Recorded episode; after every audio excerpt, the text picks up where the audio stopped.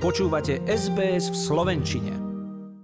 Ak nesplníme reformy z plánu obnovy, miliardy eur nedostaneme. Podľa zástupcov Európskej komisie má Slovensko síce ambiciózny plán, nastal však čas na jeho postupné plnenie. Nezhody v koalícii pri zásadných reformách kritizuje nielen opozícia, ale aj prezidentka. Z plánu obnovy, ktorý slúži na obnovenie fungovania európskych krajín po pandémii, má dostať Slovensko až 6 miliard eur. Naše reformné menu schválil Brusel ešte v lete. Domáca úloha pre koalíciu je odvtedy jasná. Prijať reformy. Hovorí Lívia Vašáková, generálna riaditeľka sekcie plánu obnovy. Pre nás rok 2022 bude kľúčový pri implementácii reforiem. Máme splniť 30 milníkov cieľov, ktoré dáme do dvoch žiadostí o platby. V je tak v tejto chvíli miliarda 300 miliónov eur. Ak ju chceme dostať, musí Slovensko schváliť napríklad súdnu mapu či výdavkové stropy. Koalícia však v týchto témach nevie nájsť spoločnú reč. Ak nebudú reformy prijaté v schválenej forme, platby pre Slovensko neprídu. Navyše peniaze už majú určené použitie a nedajú sa presúvať. Opozícia upozorňuje, že využitie miliárd si vláda určila sama, teraz však prešlapuje na mieste a bez výsledku. Pokračujú opozičný poslanec Peter Pellegrini, prezidentka Zuzana Čaputová a premiér Eduard Heger. Že ja vidím momentálne čerpanie plánu obnovy veľmi zle a to nie len z dôvodu neschválených reforiem, ale aj z dôvodu neschopnosti samotnej implementácie a pripravenosti projektov. Nie sú žiadne. A možno naozaj sa opriem o citát Igora Matoviča a to je to, že ak na to nemáme, choďme od toho. Potrebuje, ľudia potrebujú a obzvlášť v krízovej situácii vidieť, že je tu vôľa vládnuť a že je tu schopnosť sa aspoň na niečom dohodnúť. Chcem povedať, že urobíme všetko preto, aby sme tento plán naplnili. Som presvedčený, že tento plán je reálny. Plán obnovy je pre Slovensko záväzný. Platí aj ak by sa zmenila vláda. Dá sa pozmeniť, musel by však opäť prejsť celým schvaľovacím procesom.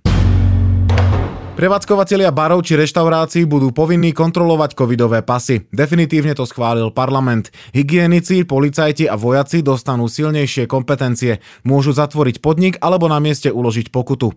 Pokuty sa zároveň zvyšujú a zavádzajú sa nové, napríklad za falšovanie covidového pasu alebo marenie práce zdravotníkov.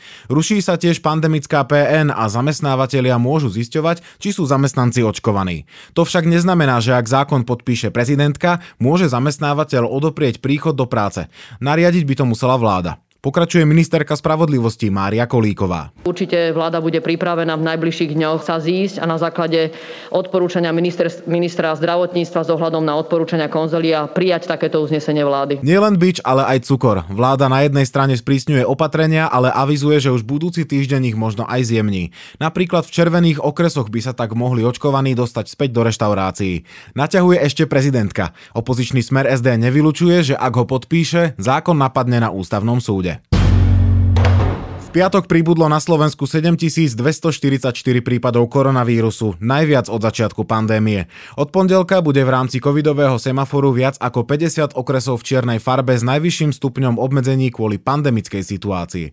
Nemocnice v Žilinskom kraji už nemajú voľné lôžka s umelými plúcnymi ventiláciami. Na viac ako 80% sú obsadené aj lôžka vyčlenené pre pacientov s covidom. Situáciu zvládajú iba vďaka prevozom pacientov do nemocníc v iných krajoch.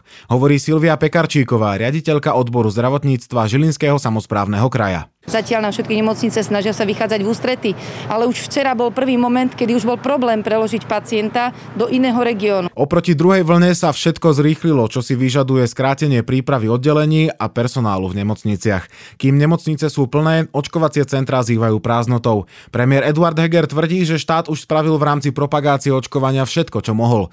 Pomôcť zvýšiť percento očkovaných by mohli nové protipandemické opatrenia, ktoré očkovaných zvýhodňujú. Nie sú však také prísne, ako navrhovali navrhovalo konzílium odborníkov. Pre porovnanie, susedné Rakúsko so 67% zaočkovaných pripravuje lockdown pre nezaočkovaných. U nás má aspoň prvú dávku iba 46% ľudí.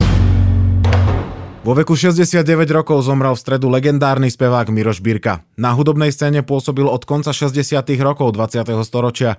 V máji 1969 vyhrala kapela Modus, ktorej bol členom druhý beatový festival v Bratislave.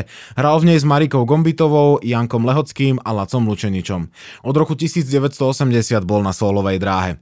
Bol hospitalizovaný so zápalom plúc, ktorý sa skomplikoval, uviedol manažer speváka Radomeša. Je to veľmi nečakané, prekvapujúce, šokujúce. Mal množstvo plánov, koncerty, nahrávanie albumov, skladanie nových pesničiek. komentoval predčasný odchod prvého slovenského zlatého slávika.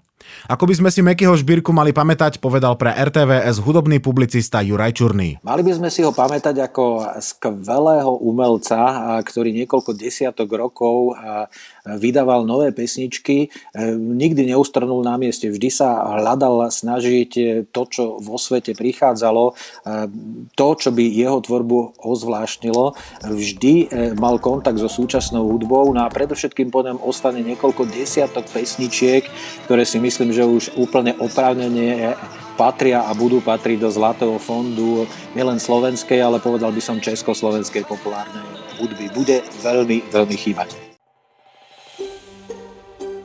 Chcete počuť viac relácií ako táto? Počúvajte cez Apple Podcast, Google Podcast, Spotify alebo kdekoľvek získajte svoj podcast.